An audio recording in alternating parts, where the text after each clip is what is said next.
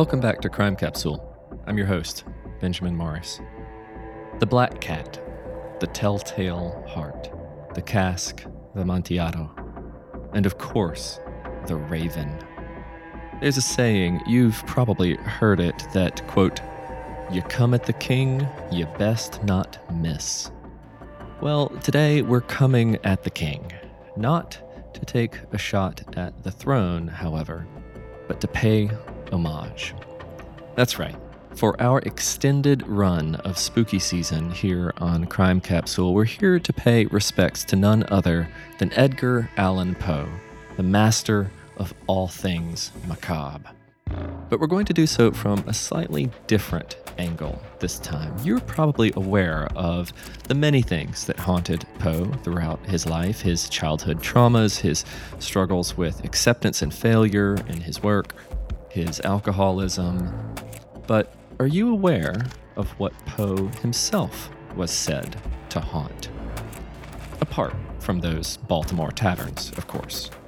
Here to shine a light on the little known topic of Poe's afterlives. Yes, you heard that right.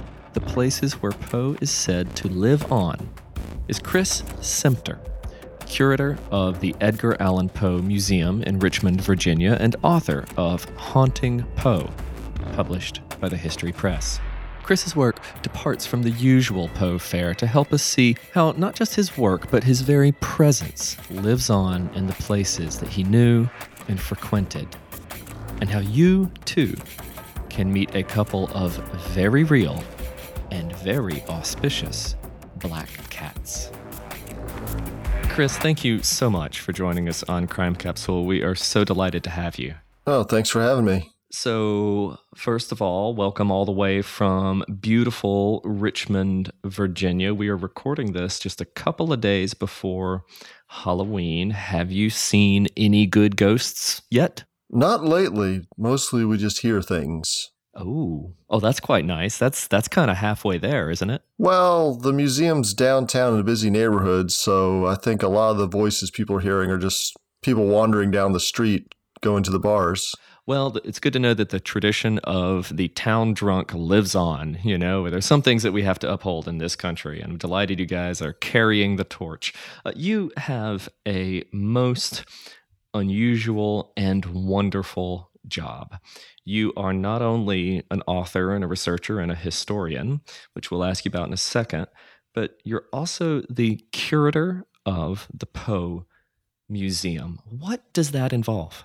That involves working with the world's finest collection of Edgar Allan Poe's stuff. We got everything from the socks on his feet to the hair in his head. Although the hair is no longer in his head, we still got it. We even have a piece of his coffin, a big old piece of his original coffin that was like inches from his decomposing corpse for the first 26 years of his afterlife. And it's on display right now. We've got first editions, manuscripts, letters, even the garden is made of bricks from different Poe places that have been demolished over the years. It's really a Poe shrine. It's it's 101 years old. We open as the Poe shrine now. They call it the Poe Museum. It sounds less fanatical that way, but it really is the place to go for all things Poe. So I work with the collections and the exhibits and trying to find ways to make those historic artifacts tell their stories. Because that's what we're all about is storytelling which of course we know that uh, he was one of the undisputed masters of the form. It is his reputation is utterly sealed uh, in throughout time as being one of the greats. Um, tell me this: I mean, do you guys have? Uh, often museums will have sort of permanent exhibits, of course, the things that are firmly attached and do not leave and are essential essential components of the collection. But then they also have opportunities or resources to bring in traveling exhibits or temporary uh, sort of shows. Do you do you guys have the capacity for that? Sometimes we have temporary shows. And we do have three permanent exhibits. One of them is about his childhood, another one's about Poe's launching his literary career, and the other one's about his death. We have a whole room just about Poe's death and the mystery surrounding his final days. But some of the great temporary exhibits we've had are things like The Telltale Hair, which was all about Poe's hair. I wanted to see how much of Poe's hair I could get in one place. It's the most Poe hair has all been the same place since it was still in his head. Wow. And the exhibit explored the different testing they've done of his hair to determine if that could maybe give us a clue as to the cause of Poe's death. They did, you know, stable isotope analysis of the hair, heavy metal testing of it, and even testing of his wife's hair to try to get us just that much closer to figuring out what actually killed Poe. So I won't tell you what it was and oh, we have to come visit the museum, don't we? Yeah, come on, get on down there. All right. Well, I would I would love to. Richmond has been on my list for a long, long time. Tell me, how did the shrine uh, slash museum get started? Well, back in 1906, it was three years before Poe's centennial, and he'd grown up in Richmond. He spent more of his life in Richmond than any other city, got a start in journalism there, and got married there. So a group of Richmond artists and writers thought we should have a Poe statue. They were building statues all over the place for Confederate generals, but no Poe statue. And the city turned it down. The editor of the newspaper said that Poe wrote some nice poetry, but his character was unworthy of being remembered, so he didn't get a statue. So then they decided, well, let's build the International Poe Library. Ooh, okay. All and right. it would be the one stop shop for all Poe first editions and manuscripts and letters, so you wouldn't have to go from one university to another university to see the different first editions. You see everything in one place. And the perfect spot for it was going to be the magazine office where Poe used to work, the Southern Literary Messenger. But in 1916, the city decided that this wasn't an important enough cultural resource, so they demolished the building. So now you have a different kind of cultural resource. It celebrates the love of dancing. It's now there's a strip club there but fortunately, the yep. Poe Foundation decided, well, let's save the bricks from that building they got demolished, bring them down the street to an old junkyard, and put them back together as a Poe shrine and garden. They actually recreated the poem to one in paradise that starts out thou wast that all to me love for which my soul did pine a green isle in the sea love a fountain and a shrine so they built the fountain the shrine the flowers from his poems and stories and then eventually expanded into three more or four more buildings. And we've collected about 4,000 pieces so far. So we've got first editions, letters, manuscripts, and we've got enough that we can switch out the different manuscripts. They don't stay in the light for too long. And some of the other pieces will stay on longer, things that aren't really damaged by light, like statues and oil paintings it's incredible, Chris. I mean, what a, what a treasure you you have uh, come to steward here. You know, I have to say right up front that a a reconstituted body is you know when you take the bricks and you break them down and then you re, you know reform them into a new structure that's exactly the kind of thing that we would have expected to see in a grisly macabre tale of the mid 19th century isn't it don't you think Poe would have absolutely approved of that use of of of the materials yeah in his stories, a lot of the bodies don't stay put. So this is perfect that we wouldn't just let any of these buildings rest in peace. We take the pieces down to the museum grounds and incorporate them into what's there.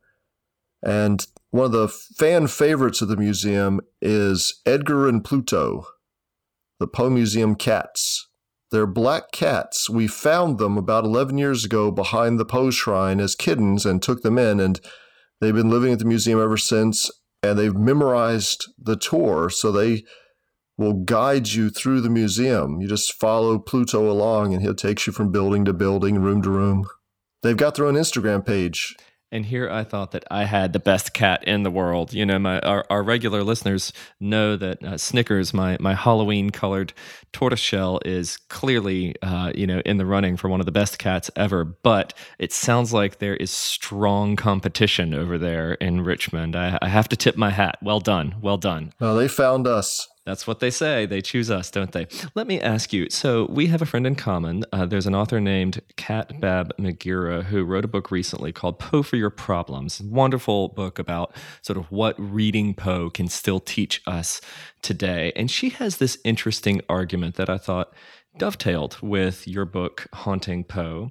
Um, she argues that no one in sort of American literary history has been more examined, uh, sort of picked apart, reproduced, recreated, given new life as cameos and you know shows as diverse as The Simpsons. You know, um, there's hardly anyone as uh, sort of scrutinized as Poe. Okay, which means that there's actually uh, pending, you know, barring any any major discovery, some major new manuscript or a lost letter or something like that, that there's very little that is new to say. It's very hard to find something new to say about Poe because of this extraordinary amount of scholarly and popular, you know, attention he has received. And yet, you have found something new to say. You have found a fresh angle in Haunting Poe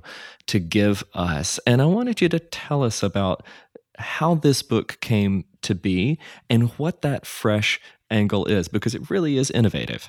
Well, the thing is, a lot of people have written about Poe's life. And I think just the next few years, there's going to be three major Poe biographies coming out.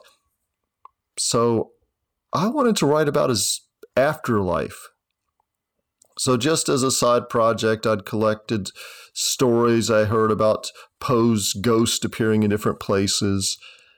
And at the same time, I also was very interested in different aspects. We did an exhibit called Mesmerized, and it was all about Poe and mesmerism.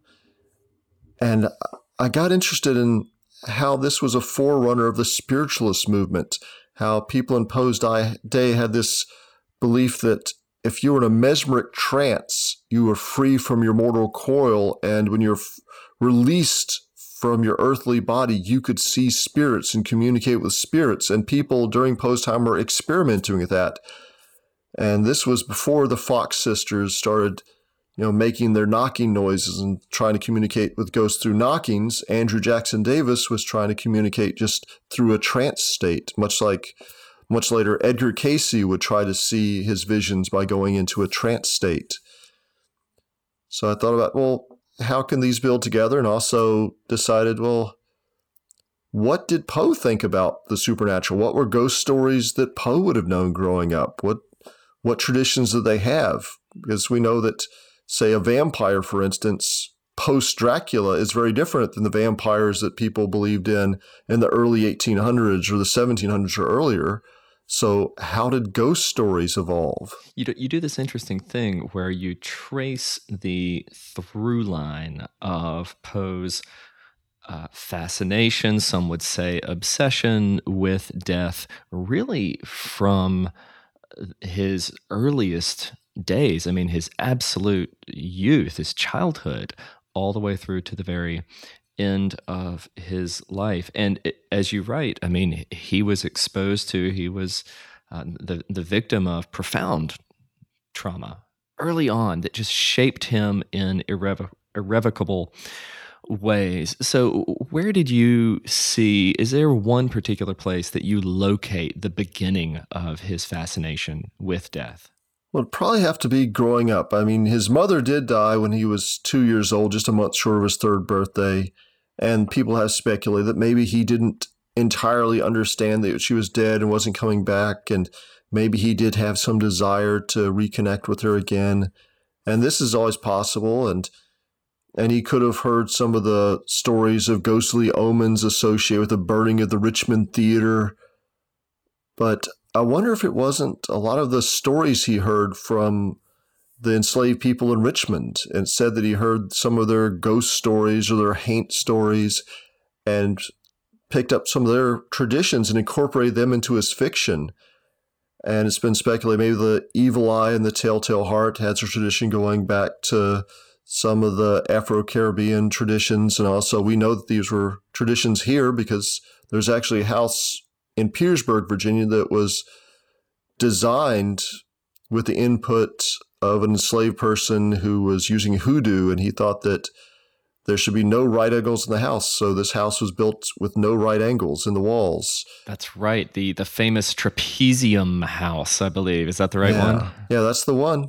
And and Poe's story the gold bug, you know, they're they hang a bug from a string and it's supposed to lead the way to a treasure. And it seemed that's very similar to the Walking Man, which was a hoodoo practice where they'd put a beetle in a bottle and attach a string to the bottle. Whichever way the beetle goes, that's the way you turn the bottle and it leads you to buried treasures. So I thought, wow, there must be some kind of connection there. He's picking up on these different traditions.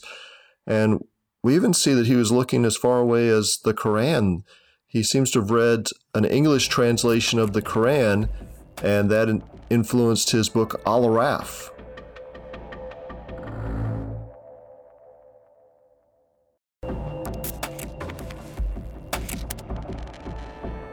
You were most interested in haunting Poe, not just in Poe's life and death, but in his afterlives. What was the collection process of your research like? Because sources on Poe's life and death and um, the various gaps in between that we that we have, um, sources can be all over the map as far as veracity and accuracy, and people writing with agendas and so forth.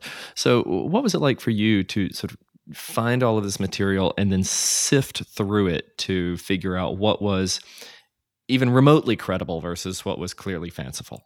Well, the thing with a lot of the ghost stories is that I was looking them from a storytelling tradition and not expecting that they needed to be true ghost stories, just that they reflected the people telling the stories at the time. Like in Baltimore, the tradition of Poe's ghost hopping from rooftop to rooftop, almost like a boogeyman or something. I thought, well, this, what does this tell us about the people telling these stories? And when it came to some of the older traditions, we had a lot of good resources here in Richmond. We had the Virginia State Library. The Poe Museum has a big collection. And I was able to go to the Association for Research and Enlightenment, which was Edgar Cayce's foundation. And they had a library of Andrew Jackson Davis. So I was able to read through his papers. And Andrew Jackson Davis was a stage mesmerist in Poe's day. And I was able to read what he said about Poe f- from these original sources. You know, what, what we today call parapsychology really had its roots in those traditions, didn't it? Back in the mid, early to mid 19th century. Yeah, they were just really experiments with finding ways to contact the other side. And people are still trying it. Just now, we're trying it with different tactics. Now they're using, you know, electronic devices to find electromagnetic field disturbances. But in Poe's day, this is the technology they had was animal magnetism, which was another word for mesmerism. The fellow who developed it was called Mesmer, so he called it animal magnetism. And we've I was able to look at guidebooks of mesmerism. They they would tell you you could mesmerize your chicken, make it lay more eggs, mesmerize your cow, make it give more milk, or mesmerize people, you could heal whatever ailed them.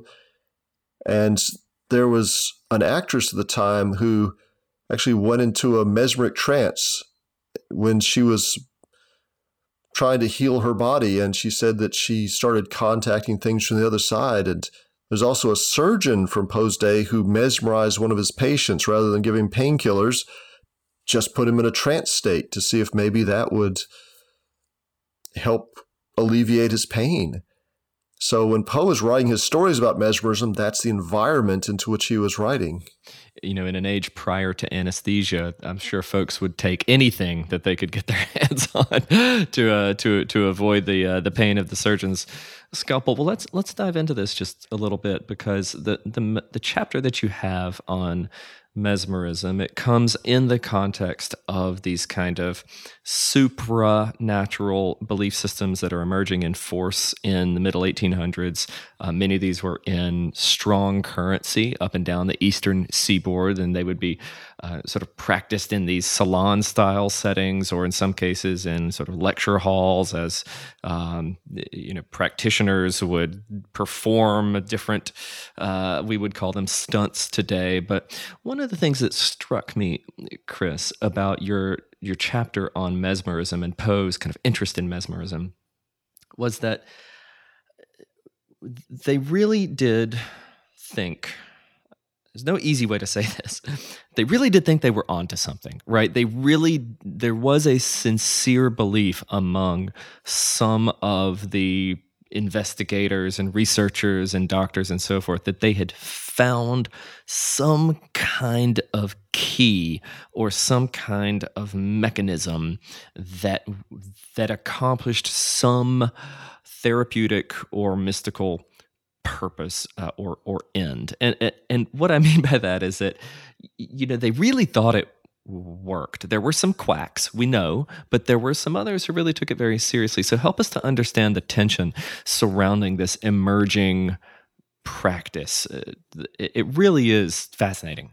Well, this was an age of innovations. Anything seemed possible. It used to take you a week or more to get from one city to the next. Now you're just taking a train, getting there in a few hours, or you used to have to sit and have your portrait drawn or painted and now you could just sit for a few more minutes and somebody would just take a daguerreotype of you and burn your image onto a daguerreotype plate. And all of a sudden you had this exact replica of yourself. So if anything's possible, the people are putting more and more faith in science. But what exactly was science? I mean, a lot of people still believed in phrenology, where you could map out the bumps on people's heads. And oh, if they have a big bump on the side of their head, it means they're a good poet. A bump in the back means they're a very angry person. So people were really searching to understand the world. They didn't have exactly the tools that we've developed since to try to understand the world. And these are still the days if you went to a hospital, they might just look you up and down and say, you know, your problem is you got too much blood in there. We should maybe bleed you a little bit, and that'll take care of it. so mesmerism seemed like it had possibilities. Can I tell you my favorite, my absolute favorite pseudoscience of the 19th century? It's it still reigns king king for me is a phlogiston. I love the theory of phlogiston. You remember that one? It's the one that says the uh, it's the stuff that in any substance or object that makes it burn, and things that have phlogiston will burn or burn more readily than things that don't. so you know like paper has a lot of phlogiston in it whereas rocks have a lot less phlogiston and sometimes I, I walk around i've got to confess this you guys will have to forgive me uh, sometimes i walk around looking at, at objects in the world and i just sort of look at it be like yep that's pretty phlogistony that one over there or you know that, that one over there mm, nah, not a, not a lot of phlogiston so you know call me a pseudoscientist but i but i gotta own it yeah, I like like the four humors. Like, oh, you're depressed. You know, that's because you got too much black bile, or you're nervous means you too too much blood, and and people believe this because it had been around for a while, and they assume that it was science, and they're still sort of grasping at straws, trying to make sense of this big wide world, which seemed to get be getting smaller and smaller by the day, and and all of a sudden, in the midst of this, there was this news article in the American Review about somebody who had donated his body to science and allowed mesmerists to step in and mesmerize him just before he died. And what do you know? He didn't die. His Ooh. body started to decay. His tongue turned black and started swelling up. But they kept him in a mesmeric trance for seven months after he died and would ask him questions like, Oh, what do you see on the other side? And and finally, after several months, he just he just said, Let me die, let me die. And the mesmerist woke him from his trance, right? And he just dissolved into a pile of loathsome, of detestable putrescence right before their very eyes, or just a big pile of goo. Wonderful. And yes. all of a sudden, this story got reprinted all over the place in magazines and newspapers and medical journals as far away as in London. They were picking this story up. There's a medical pamphlet that says, well, Eh, this seems like it's a fantastic story, but everyone in America believes it, so it must be true. And then over at the New York Tribune, the editor Horace Greeley said, Well, you know, the guy who wrote this is the same guy, Edgar Poe, who tricked us into believing somebody crossed the ocean in a hot air balloon last year. You can't believe a word he says. And professional mesmerists from Scotland, from Boston, all over the place were writing to Poe and saying, you're just pretending this is a hoax, right? It really is a true story, right? Because one doctor said that his patient had died from drinking too much, so he mesmerized the patient and he came back to life.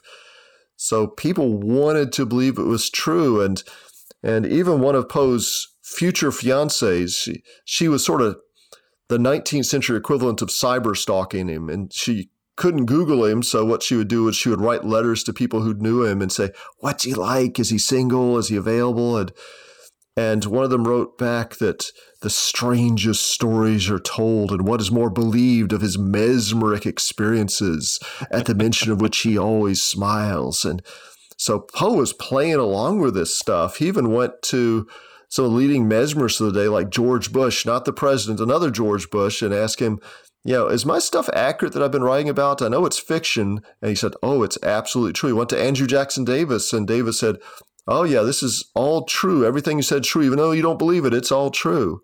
And Davis later wrote about Poe and meeting him, said that Poe had a little ghost that followed him around. As you even tell this story, I am feeling slightly mesmerized myself over here with the with the, the mystery of it and with the potential of it. And oh could it be? And and you know well we weren't there but we have it on excellent authority that you know the that what transpired in the in the surgical you know chambers was un unprecedented by modern medical science you know? And it's sort of the more you just lay it on I mean it's just like like slathering it on there, it's hard not to want to believe, isn't it? Oh yeah, people were really buying into this and this is one of his most widely circulated stories during his lifetime. So, he got a lot more readership than, say, The Telltale Heart or The Cask of Amontillado. So, this was being printed all over Europe, made into the popular record of modern science, and people really wanted to believe. And they had another one of his stories, Mesmeric Revelation, which was along the same topics, and it was supposed to be a transcription of the dialogue of the doctor and the patient who's been mesmerized and what he sees in the side and giving his philosophy on what is matter made out of and what spirit made out of. This was something that really did interest Poe at the time. In fact, his last book is all about the relationship between matter, energy, spirits, and everything else. So Poe himself was taking interest in these sort of things and incorporated them into his fiction. But people in Poe's day thought, well, Poe must be some kind of closet spiritualist. He won't admit it, but we're pretty sure he must believe it. And and it helped that Andrew Jackson Davis outlived him and was able to write about him. And also, Poe's fiancee, Sarah Helen Whitman, was a devout spiritualist. So she looked for the spiritual dimensions in Poe. That's what really drew her to him was his mesmerism tales. So Poe has this article about Monsieur Valdemar. Uh, I mean, it, it the, really the only way to describe it is, is it went viral, right? I mean, oh, from oh, yeah. mid 18th century, it went absolutely globally viral. Okay, um, one of his sort of breakaway, you know, sort of pieces by far and away. Um, and it prompts all of these responses from these experts, and we have to kind of put some scare scare quotes around those, of course. Um, but what what would you say uh, was the, or was there an end point to the sort of Valdemar? Saga was this something that continued to hound him throughout the rest of his life with respect to this particular piece? Or was there a point at which he was actually able to kind of draw a line underneath it and say okay guys uh, this is fiction. You, you, know? And and you know i'm glad we've all had some fun here um, but you know let's let's get on to more serious topics like detective stories Oh yeah, I think eventually he was able to get a little bit get away from it after say these stories and a tale of the ragged mountains. He moved beyond the mesmerism but he still had this interest in that relationship between spirit matter energy and everything else and that's what informed his book eureka. But in that one he didn't say that he received his visions from some mesmeric trance or from the other side. He said that he was either from a combination of deductive reasoning and inductive reasoning and intuition and imagination. He said that's really what we need is intuition and imagination. If we just follow those and make a series of useful guesses. He said the greatest scientists of all time were just really good guessers. So we need to still have that freedom to guess and imagine and piece together what the universe is made out of. And he thought Eureka was going to be his most important work. It wasn't. He wanted 50,000 copies printed, but they only printed 500 and paid him about $14 for it. Yeah.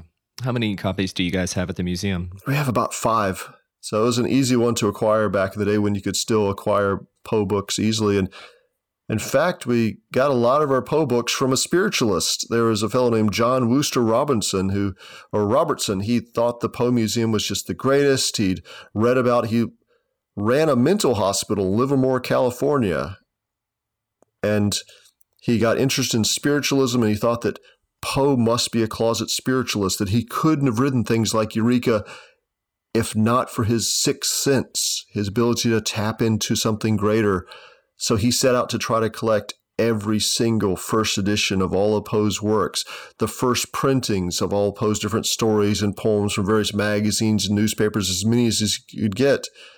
And then just a few years after the Poe Museum opened, he just gave the whole collection to the museum. And that formed the basis of our first editions. We've got like one of, say, 18 copies of Al Aaraaf and only about, only about 20 copies. We've got one of those of poems of 1831. So really some of the great rarities, all because this one guy thought that he really wanted to prove that Poe was in contact through the process of what he called self-mesmerism. He could contact the other side and he tried to find evidence in Poe's stories like Berenice, where the guy goes into a self-induced trance state. He thought, well, this is Poe wrote about this because he knew about it. Can't smack talk the spiritualists because they did help build our collection.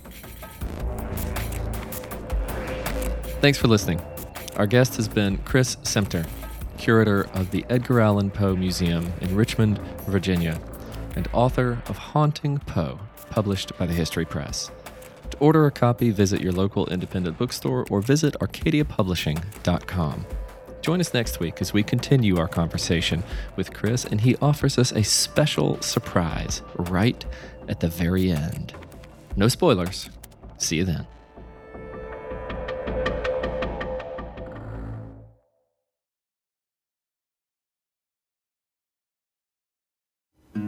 Something is